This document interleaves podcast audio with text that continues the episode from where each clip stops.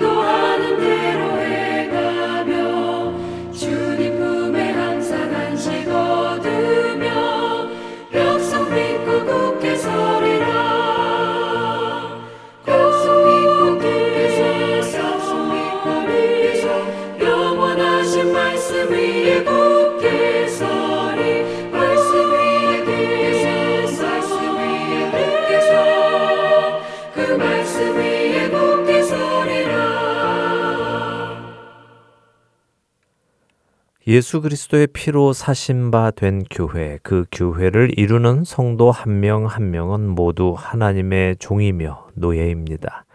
그런데 성경에는 또 다른 의미로서의 하나님의 종이라는 표현도 있습니다.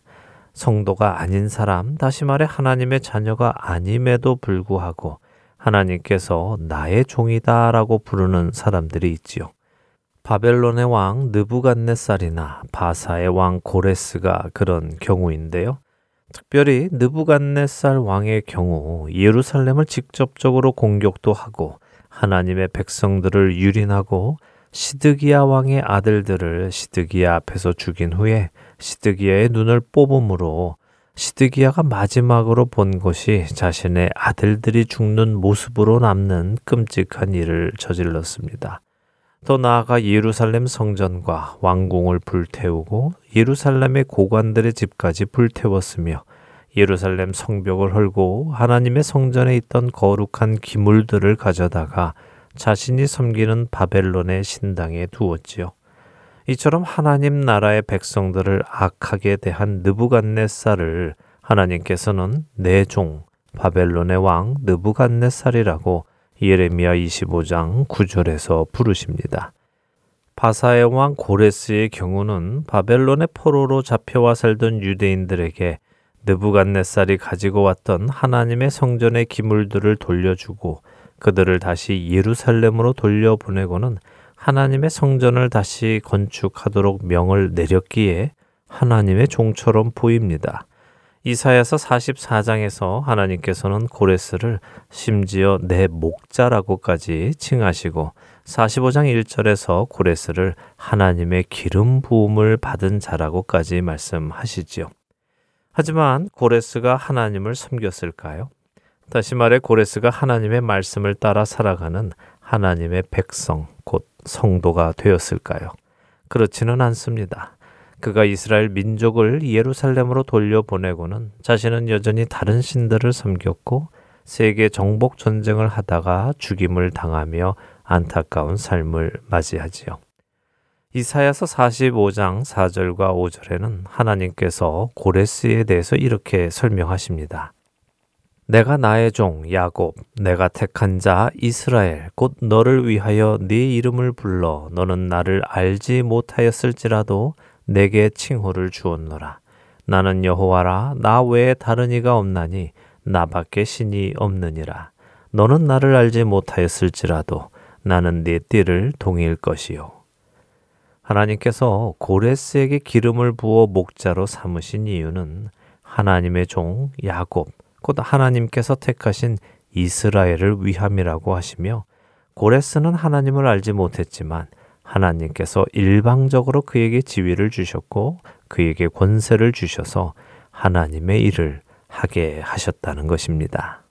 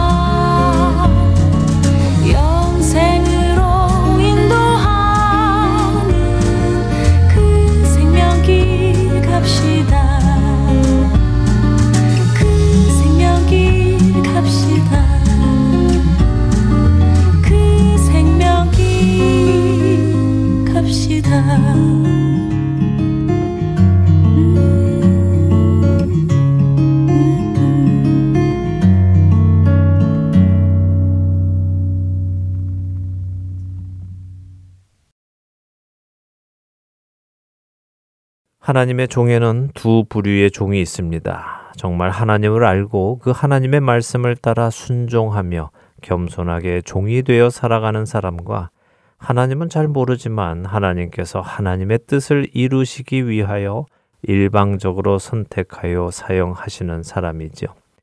하나님을 알고 순종하는 종들은 의의 종이며 선한 종이어야 합니다.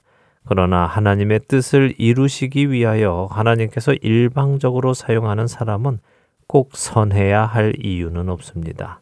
오히려 악인들이 더 많기도 하지요. 그러나 이것이 하나님께서 그들을 하나님의 뜻에 맞게끔 사용하시기 위하여 악하게 만드셨다는 것은 아닙니다.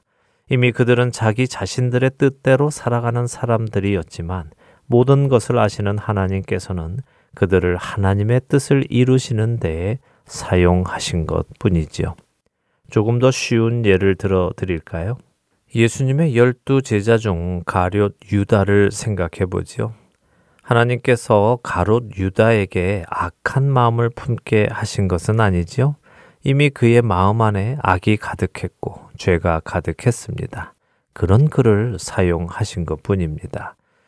종종 가롯 유다가 아니었으면 예수님께서 어떻게 은 30에 팔리셨으며 어떻게 십자가에 못 박히셨겠느냐. 그러니 가롯 유다도 자신의 사역을 잘 감당한 사람이다라고 생각하는 분들도 계십니다. 그러나 과연 성경이 그러한 생각을 지지하실까요? 가룟 유다는 자신이 원치 않았지만 하나님의 원대한 뜻을 이루기 위해서 자신이 대역죄인의 불명예를 안더라도 이를 악물고 예수님을 팔았을까요? 성경은 가룟 유다가 예수님을 판 것이 사탄 마귀의 영향을 받았음을 분명하게 기록하십니다.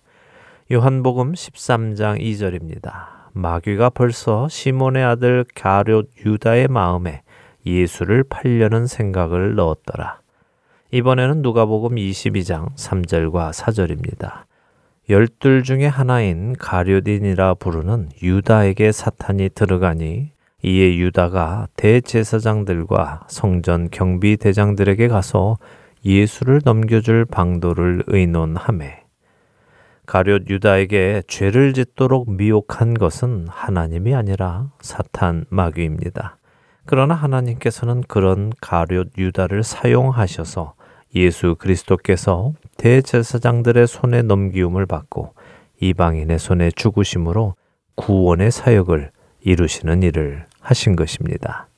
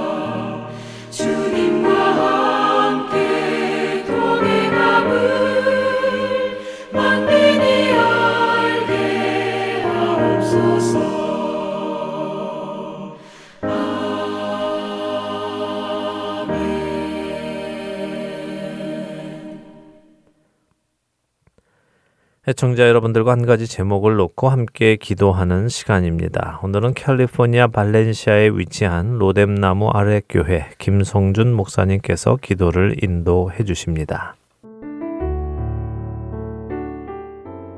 애청자 여러분 안녕하세요. 하트앤서울 복음 방송 1분 기도 시간입니다. 저는 캘리포니아 발렌시아에 위치한 로뎀나무 아래 교회를 섬기고 있는 김성준 목사입니다. 오늘은 끝이 보이지 않는 코로나 바이러스의 확산으로 인해 생명을 위협하는 전염병으로 인해 교회 나가고 싶어도 교회에서 예배하고 싶어도 예배하지 못하는 또한 사랑하는 교우들 그리고 친구들과 마음 놓고 만나지 못하는 이런 상황 속에서도 우리가 낙심하지 말고 기뻐하라는 주님의 명령을 순종하여 비록 모든 것이 불편하고 낙심할 수밖에 없는 그런 상황이지만 그럼에도 불구하고 하나님이 우리를 구원하여 주신 구원으로 인하여 기뻐하는 저희와 이 땅의 주님의 교회 또한 주님의 성도가 되게 해달라고 함께 기도를 하기를 원합니다. 우리의 머리와 이성으로는 이해할 수 없는 이 코비드 19이라는 이 전염병이 우리의 삶 너무나도 가까이 찾아왔지만 하지만 사탄은 그것이 저주라고 우리를 계속 속이고 우리를 불안과 두려움에 사로잡히게 만들 뿐만 아니라 또한 하나님을 우리로 신뢰하지 못하게 만들고 있습니다. 이것은 연약한 육체를 소유한 우리 인간으로 하여금 그 육체의 한계를 인하여 하나님 앞에 나아가지 못하도록 하려는 철저한 사탄의 계략임을 우리는 바로 깨달아야만 할 것입니다. 데살로니가전서 5장에서 말씀하신 항상 기뻐하라 이 명령은 우리가 잘 아는 말이지만 우리 마음에 덜컥 걸리는 단어는 항상이라는 단어입니다. 아니 어떻게 항상 기뻐할 수 있습니까? 현실적으로 살면서 누가 항상 기쁜 사람이 있겠습니까? 우리가 이렇게 질문할 수밖에 없지만 여러분 사도 바울은 우리가 현실적으로 기뻐할 수 없는 삶을 살 수밖에 없는 존재라는 것을 너무나도 잘 알았던 사람입니다. 그럼에도 불구하고 하나님의 뜻은 우리가 항상 기뻐하는 것이라는 것을 또한 깨달은 사람이 이 사도 바울입니다. 그는 그 비밀을 발견한 사람입니다. 우리는 우리의 노력과 우리의 힘으로는 항상 기뻐할 수 없지만 우리가 그리스도 안에 있으면 항상 기쁨을 누릴 수 있다라는 것입니다. 왜 그것이 가능할까요? 하나님께서 우리를 그렇게 기뻐하는 존재로 만드셨기 때문입니다. 그런데 우리는 이 기쁨을 하나님이 우리에게 심어주신 이 기쁨을 우리 인간들은 우리 스스로 그 격과 가치를 떨어뜨리고 말았습니다. 저는 우리 인간이 그런 기쁨을 지금 놓쳐버렸기 때문에 우리는 너무나 기쁨이 아닌 것들, 기쁨의 모조품들, 기쁨의 그 대체제 같은 것들로 우리의 일생을 허비하고 있다라고 생각을 합니다. 우리는 얼마나 기쁨이 아닌 것들을 기쁨으로 착각하고 살아가는지 모릅니다. 여러분, 그러나 오늘 사도 바울이 우리에게 분명히 일러주는 것이 무엇입니까? 주 안에서 기뻐하라는 것입니다. 이 말은 너희들이 예수 그리스도 안에 있으면 기쁨을 진정으로 맛보게 될 것이라는 약속인 것입니다. 항상 기뻐하라. 이것은 우리가 하나님 안에 있을 때만, 예수 그리스도 안에 있을 때만 알 수 있는 얘기라는 것입니다.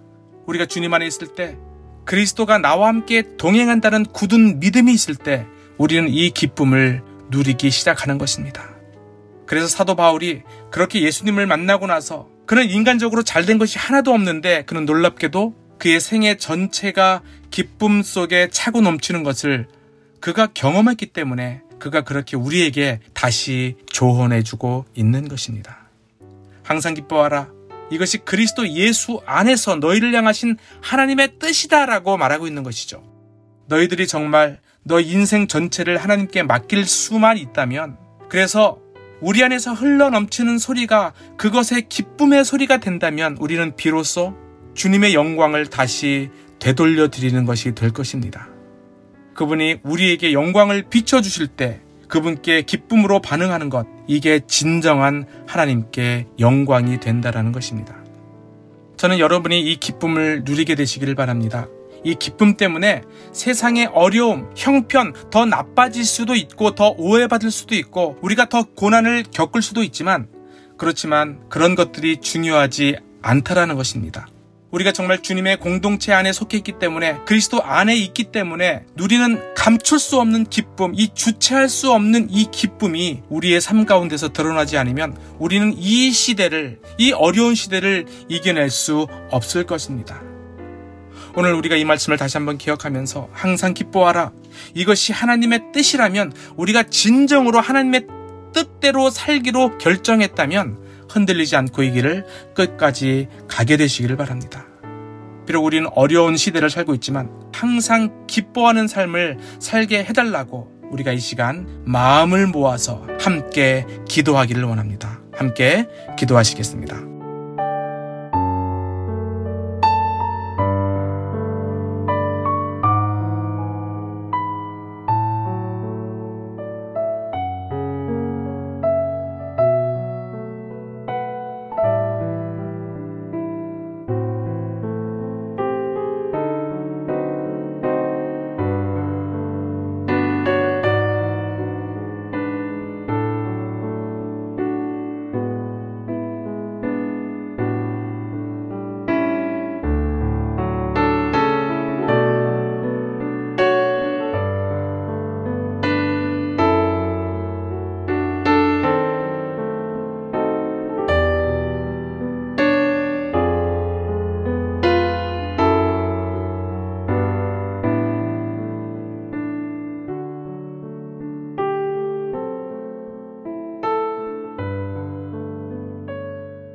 하나님 아버지 감사합니다.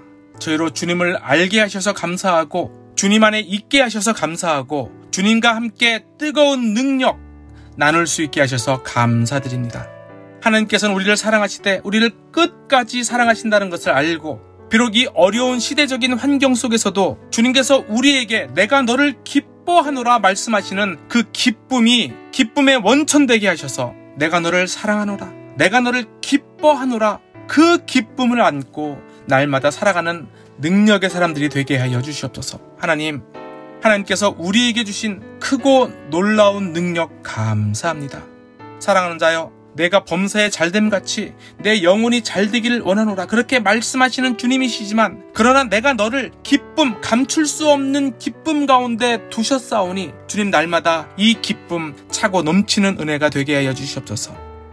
지금도 살아계신 우리 안에 거하시는 주님, 우리 안에 감출 수 없는 기쁨을 두셨고, 주님께서는 내가 너를 기뻐하노라. 그렇게 말씀하실 때 우리 안에 차고 넘치는 그 기쁨 때문에 이미 이 어려운 세상이지만 이 세상을 넉넉히 이긴 줄로 믿습니다. 하나님, 우리가 세상의 것들 부러워하지 않게 하시고, 세상에 있는 것들 두려워하지 않게 하시고, 오직 주님이 주신 이 놀라운 기쁨의 능력으로 주님 만나는 그 순간까지 이 행진의 걸음을 멈추지 않게 하여 주시옵소서. 각 사람 한 사람 한 사람에게 주님의 은혜와 주님의 하늘의 복을 내리워 주시옵소서. 감사드리며 예수님의 거룩하신 이름으로 기도하옵나이다. 아멘.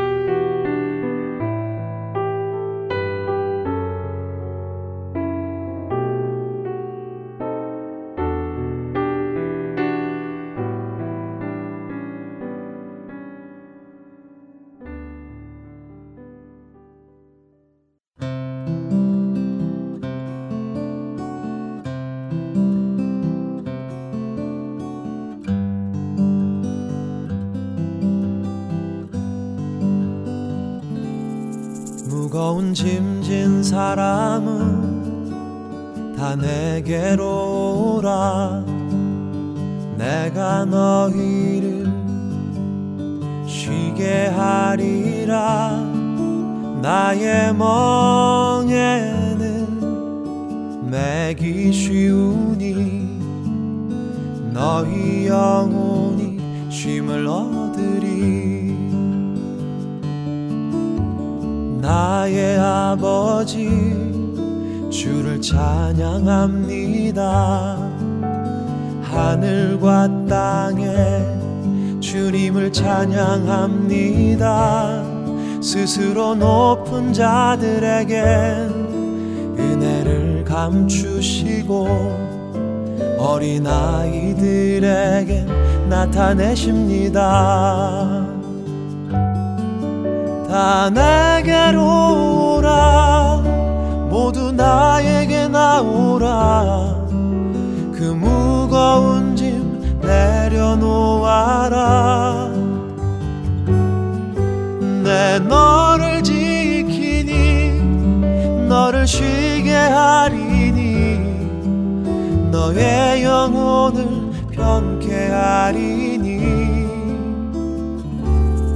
무거운 짐진 사람은 다 내게로 오라.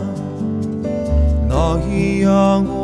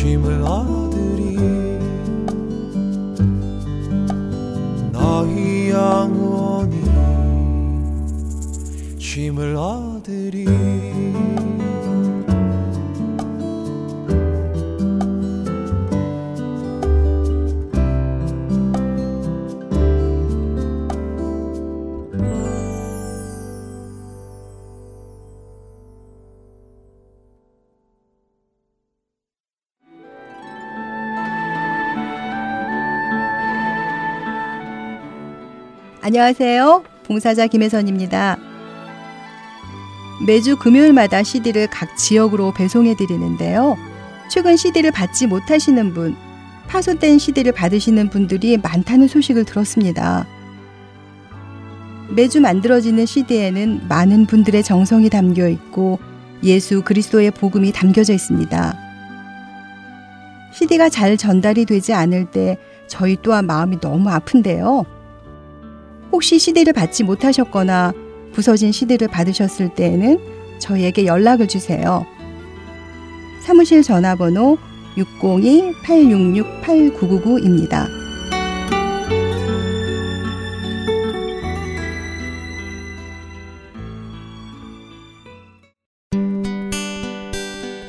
기쁜 소식 사랑으로 땅끝까지 전하는 아랜소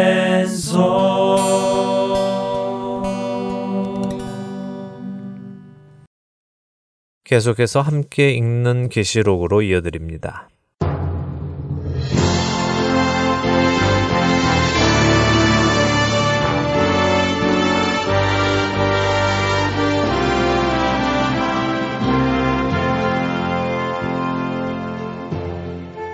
여러분 안녕하세요. 요한계시록을 공부하는 시간입니다. 함께 있는 계시록 진행의 김명아입니다. 네, 여러분 안녕하세요. 강승규입니다. 요한계시록 11장에 예언된 두 증인에 관한 이야기를 지난 시간에 나누었습니다. 네.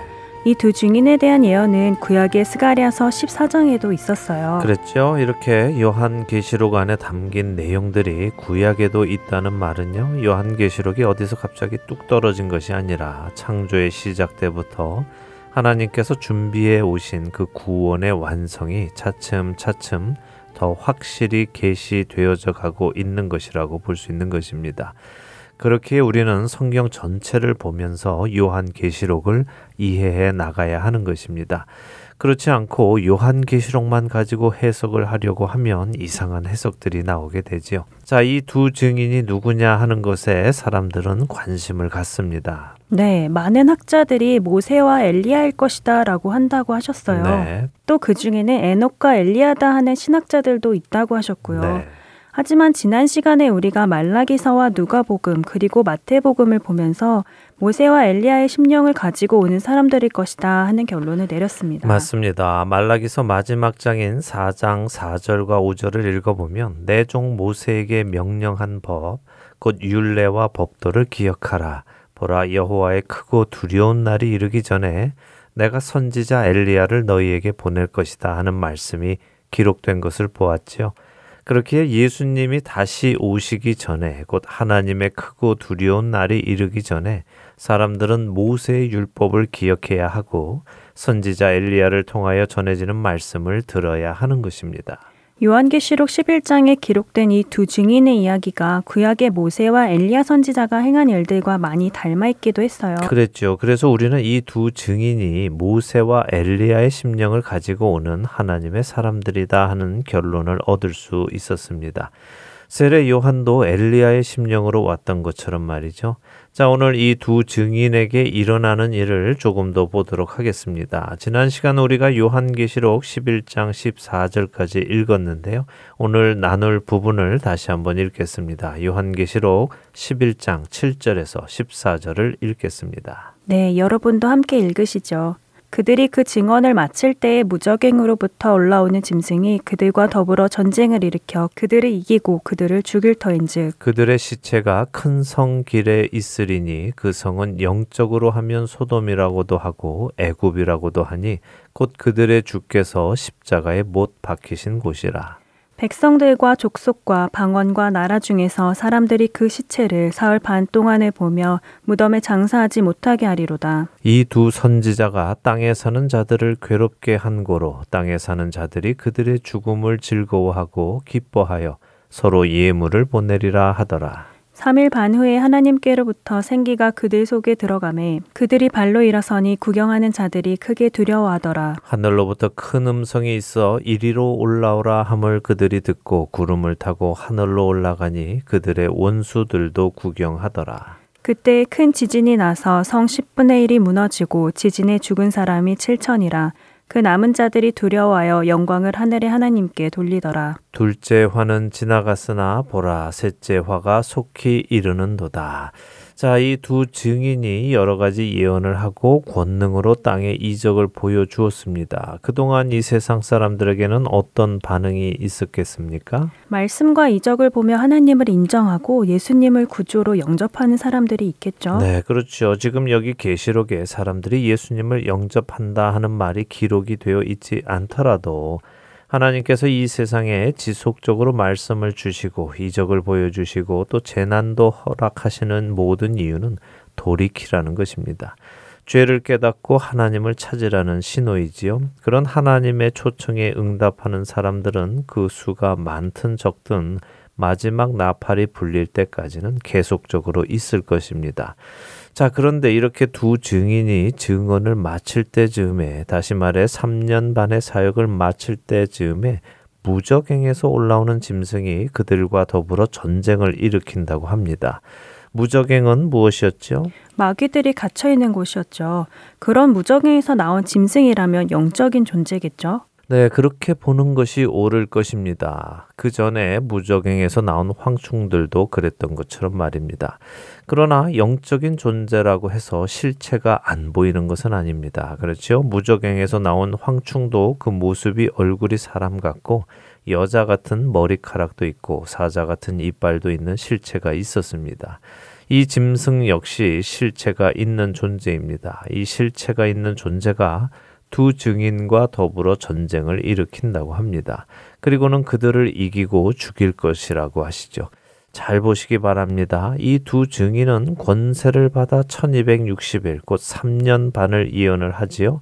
그 3년 반 동안은 어느 누구도 그들을 막을 수 없었습니다. 그렇죠? 네, 누구든지 이 두 증인을 해하려고 하면 두 증인의 입에서 불이 나와 그들의 원수를 삼킬 것이고 이와 같이 죽임을 당할 것이라고 5절에 기록되어 있죠. 그렇습니다. 이 두 증인은 그 외에도 여러 권능을 보여주었습니다.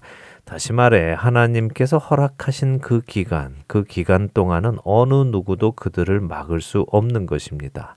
그러나 하나님께서 정하신 그 기간이 끝나면 무적행에서 나오는 짐승이 이 두 증인의 사역을 마치게 하는 것이죠.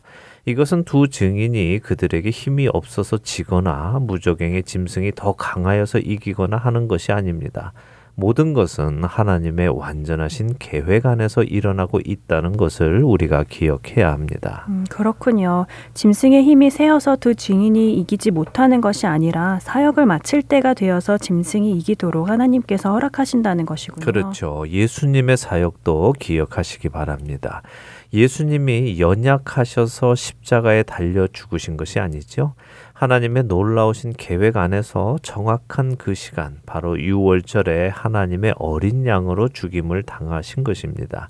운이 안 좋아서 그때 잡혀서 죽은 것이 아니라요. 힘이 없어서 잡혀 죽임을 당하신 것도 아니라는 것입니다. 그러니 우리 그리스도인들은 한 성도가 살고 죽고 더 나아가 그리스도의 몸된 교회 공동체가 살고 죽고 하는 것은 하나님의 놀라우신 계획 안에서 그분이 정하신 시간에 이루어진다는 것을 기억해야 하며 그렇기에 그 하나님을 신뢰하고 자신의 삶에 일어나는 일들을 주님의 주권 안에서 받아들이고 자기 자신은 최선을 다해 신앙을 지켜내어야 하는 것입니다. 의심하지 말아야 한다는 말씀이군요. 네, 바로 그거죠. 예수님께서 요한 사도를 통하여 이 요한 계시록을 쓰게 하시는 것도 바로 그것입니다. 마치 세상이 이기는 것 같고 성도가 이 땅에서 환난을 받고 지는 것 같아 보여도 결코 의심하지 말고 흔들리지 마라. 내가 약속한 구원은 반드시 이루어진다 하는 것을 보여주시기 위해 쓰게 하신 것입니다.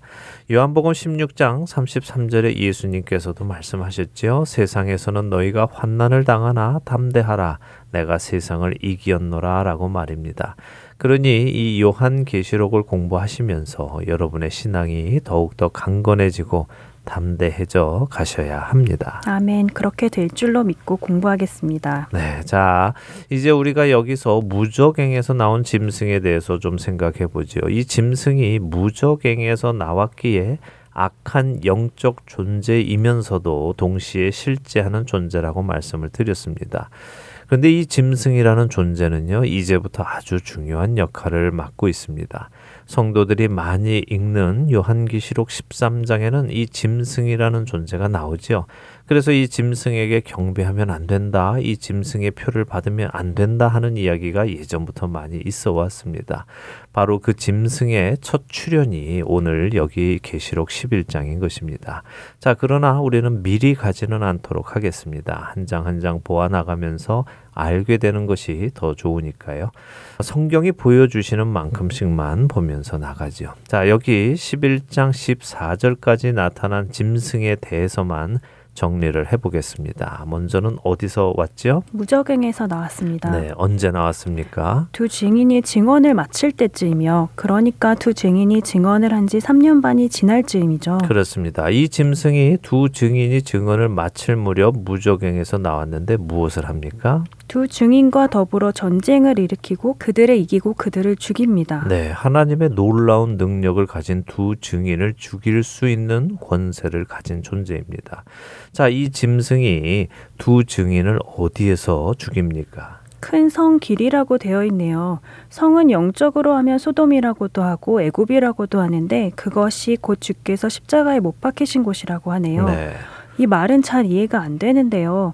소돔은 가나안 땅에 있었고 애굽은 우리가 알다시피 가나안에서 남쪽에 있었고요.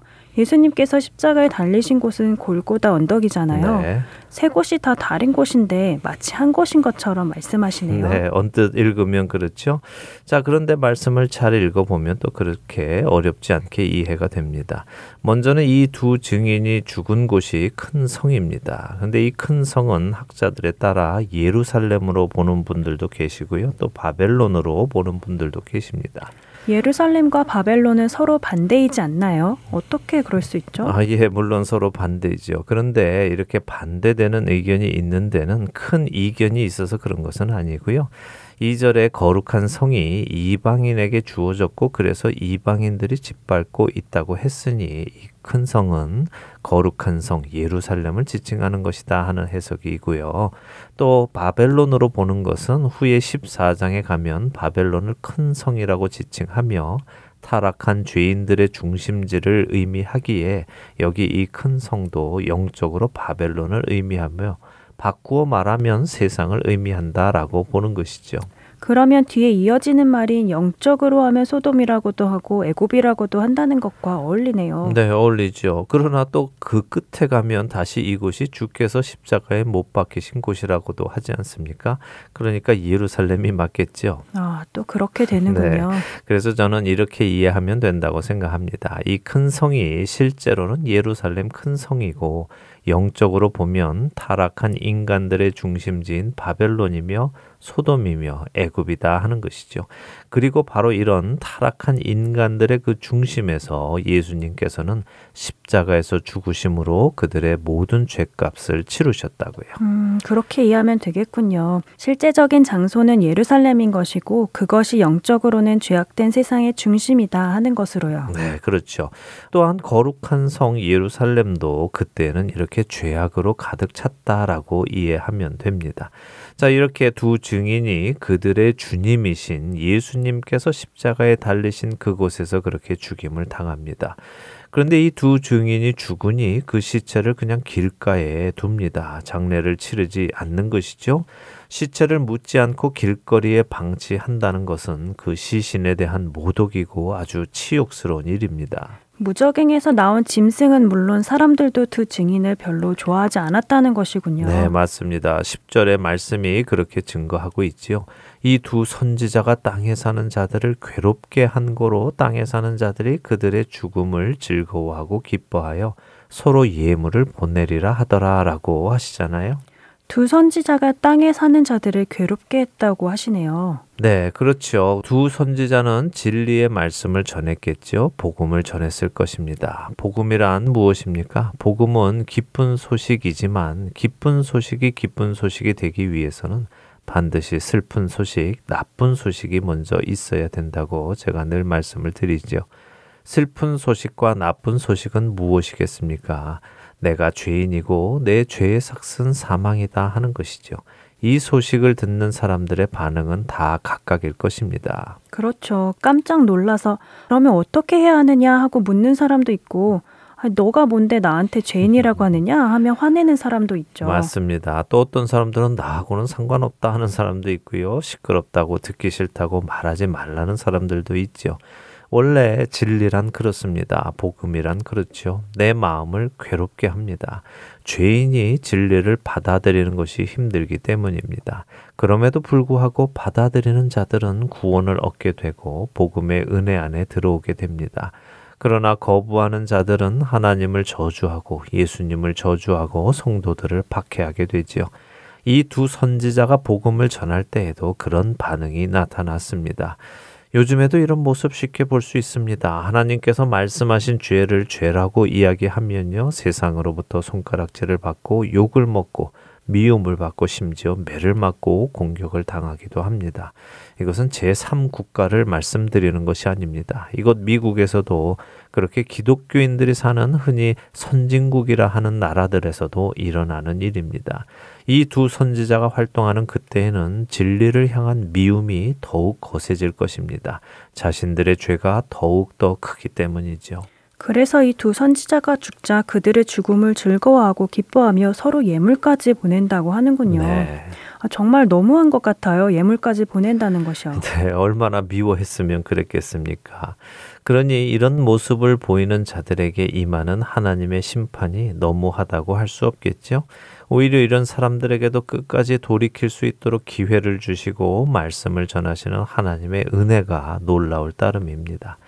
구절에서는 이들의 시체가 길에 있는 것을 사흘 반 동안 온 세상 사람들이 다 본다고 합니다.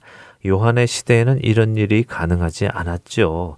그 지역 사람들만 볼 수 있었을 것입니다. 그러나 미디어 시대, 인터넷 시대에 사는 요즘은 세계 어느 곳에서 일어나는 일이라도 동시간에 또 세계 어느 곳에서 다 볼 수 있습니다. 이런 일은 불과 몇십 년 전만 해도 가능하지 않았죠. 그만큼 우리가 이 예언의 성취의 시대에 가까이 다가가고 있다는 것이네요. 맞습니다. 7, 80년 전 사람들에게는 상상할 수 없었던 일들이 기록되어 있지만요. 지금 우리에게는 가능한 일들이 기록되어 있는 것입니다. 그리고 앞으로 가면 갈수록 더욱 가까워지는 것은 당연하고요. 자, 그런데 여기 놀라운 일이 있습니다. 이 두 선지자가 그렇게 죽어서 길바닥에 시체로 뒹구는 치욕적인 죽임을 당한 것으로 끝나지 않는다는 것입니다. 그들의 주님이 십자가에서 죽으셨다가 사흘째 되던 날 하나님께서 다시 살아나게 하신 것처럼 이 두 선지자도 3일 반 후에 하나님께로부터 생기가 와서 그들 속에 들어가 그들이 다시 일어서는 것입니다. 정말 놀라운 일이 일어나겠죠? 그렇겠네요. 온 세상 사람들이 사흘 반 동안 이 두 선지자의 시체를 보고 있었을 텐데 그들이 보는 앞에서 시체가 다시 부활하는 놀라운 일이 일어나니 온 세상 사람들이 깜짝 놀랄 것 같아요. 네, 아마 세계 뉴스가 앞다투어서 보도하겠지요. 또 하루 종일 유튜브 같은 데서 반복적으로 볼 것입니다. 그러나 기쁘게 보도할 것 같지는 않습니다. 세상은 이들을 미워했으니까요. 세상 사람들은 두 선지자의 부활을 보며 크게 두려워했다고 합니다. 또한 그때 하늘로부터 큰 음성이 이리로 올라오라 하고 말씀하시니까 그들이 구름을 타고 하늘로 올라가고 원수들도 그것을 구경한다고 합니다. 예수님의 모습이 생각나요. 그렇죠. 자, 이 두 선지자는요, 세상을 향해 복음을 전했을 것입니다. 의인은 없으니 하나도 없다. 모든 사람이 죄를 졌으니 하나님의 영광에 다다르지 못한다. 그러나 우리 하나님께서 당신들을 죄 속에 죽도록 내버려 두지 않으셨다. 하나님의 아들이신 예수 그리스도께서 오셔서 죄 없으신 그분이 십자가에서 인류의 모든 죄값을 치르셨다. 하나님께서는 죄 없으신 그분을 다시 살리시고 이 땅에서 40일간 하나님 나라를 증거하게 하신 후에 하늘로 올리셨다. 누구든 이 사실을 믿고 자기 죄를 회개하고 예수님을 구주로 영접하면 그 사람은 성령을 선물로 받고 하나님의 자녀가 된다. 폐역한 이 세상에서 구원을 받으라. 예수님은 다시 오실 것이다. 다시 오실 때에는 심판자로 오실 것이다. 그러니 늦기 전에 자신의 죄에서 돌이키라. 이렇게 전했겠지요. 그리고 자신들이 전한 그 예수님처럼 죽었다가 사흘 반 만에 살아나고 그 예수님처럼 구름을 타고 하늘로 올라가니 세상 사람들은 그들이 전한 복음이 거짓이 아니라 참된 것이고 실제인 것을 알게 될 것입니다. 어, 제발 그 모습을 보고 돌이킨 사람들이 있게 되기를 바랍니다. 네, 그런 사람들도 있을 것입니다. 자, 보세요. 13절에는 이렇게 두 증인이 하늘로 승천할 때에 큰 지진이 나서 성 10분의 1이 무너졌다고 하지요. 이로 인해 7천 명이나 되는 사람들이 죽습니다. 그러자 남은 자들이 두려워하여 영광을 하늘의 하나님께 돌렸다고 기록합니다. 자, 지금까지 앞에서 보았을 때 이런 재난과 천재지변이 일어날 때 사람들은 어떤 반응을 보였습니까? 자신들의 죄를 회개하지 않고 하나님을 원망했다고 되어 있어요. 맞습니다. 그랬습니다. 그런데 이번에는 조금 다릅니다. 아무래도 두 증인이 전한 복음이 영향이 있었던 것일까요? 믿음은 들음에서 나고 들음은 그리스도의 말씀으로 말미암는다고 로마서 10장 17절이 말씀하시잖아요. 어쨌든 이번에는 하나님께 영광을 돌린 사람들이 있었습니다. 자, 그런데 지금 이 일이 어디서 일어났습니까? 예루살렘이요. 네, 그러니까 예루살렘 성의 10분의 1이 무너졌고 거기 있는 사람 중 7천 명이 죽었고 거기서 남은 사람들이 회개하고 하나님께 영광을 돌린 것입니다. 세상에 남아 있는 사람들이 아니라요. 자, 이렇게 해서 여섯 번째 나팔, 곧 두 번째 화가 끝이 나는 것입니다. 일곱 번째 나팔, 곧 세 번째 화는 쉽게 일어나지는 않네요. 네, 계속해서 말씀드린 대로 일곱 번째 나팔, 곧 마지막 나팔은 정말 마지막이기 때문입니다. 나중에 가서 자연히 보시게 되겠지만 이 마지막 나팔, 곧 세 번째 화는 또다시 일곱 대접으로 연결이 됩니다. 그러니까 처음에 두루마리에서 일곱 인이 차례로 떼어지면서 일곱 인이 떼어질 때 일곱 나팔로 이어졌죠. 이것처럼 이 일곱 나팔이 차례로 불리고 마지막에 불리는 일곱 번째 나팔은 일곱 대접으로 이어집니다. 그러니 일곱 번째 인 안에 일곱 나팔이 있고 일곱 번째 나팔 안에 일곱 대접이 있는 것이죠. 결국 일곱 번째 인 안에 모든 심판이 있는 것이네요. 맞습니다. 자, 이제 다음 시간에는 드디어 요한계시록 11장 15절 일곱째 천사가 나팔을 부는 장면을 보도록 하겠습니다. 드디어 마지막 나팔이네요. 과연 어떤 일들이 있을지 두렵기도 하고 궁금하기도 합니다. 다음 한 주간도 말씀 안에서 믿음을 세워가시는 여러분 되시기 바라며 함께 있는 계시록 오늘은 여기에서 마치도록 하겠습니다. 네, 저희는 다음 주에 다시 찾아뵙겠습니다. 안녕히 계십시오. 안녕히 계세요.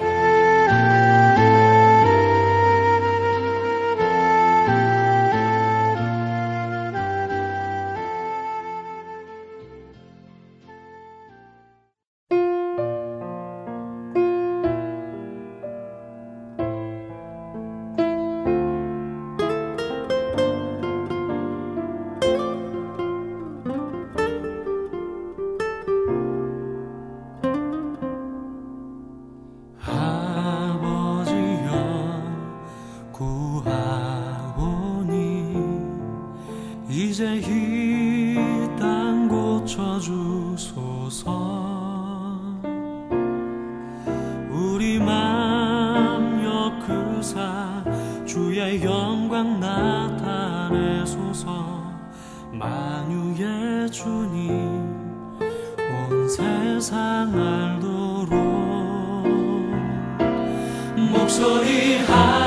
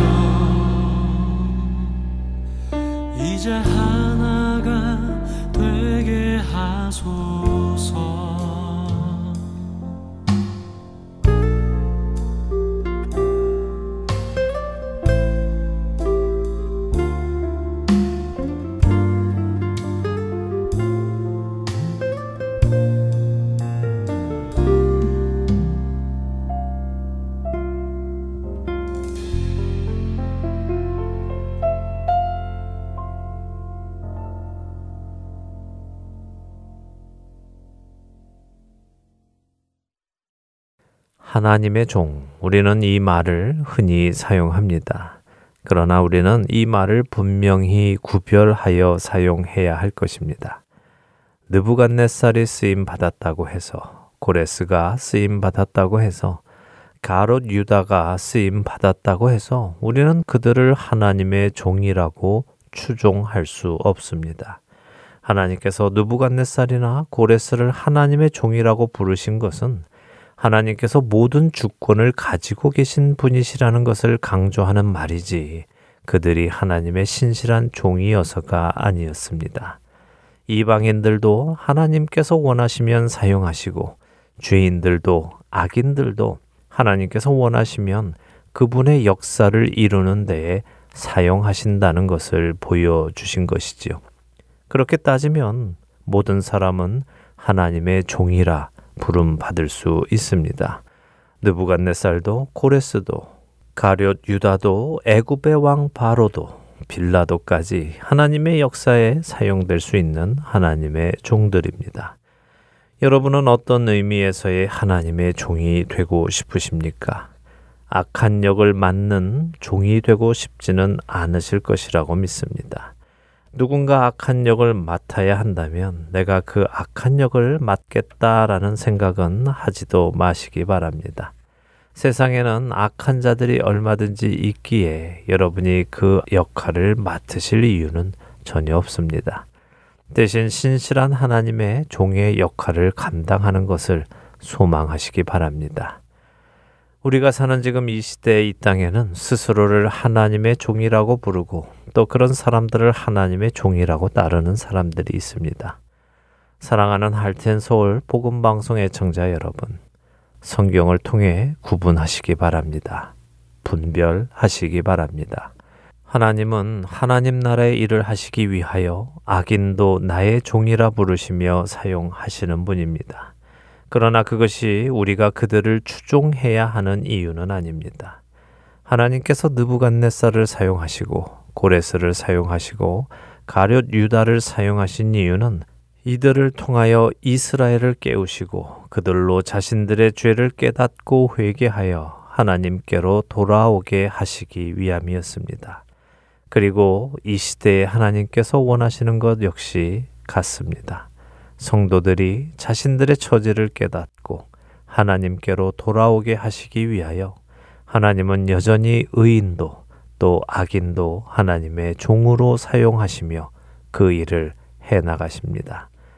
사랑하는 자들아 영을 다 믿지 말고 오직 영들이 하나님께 속하였나 분별하라. 많은 거짓 선지자가 세상에 나왔습니다. 요한일서 4장 1절의 말씀입니다.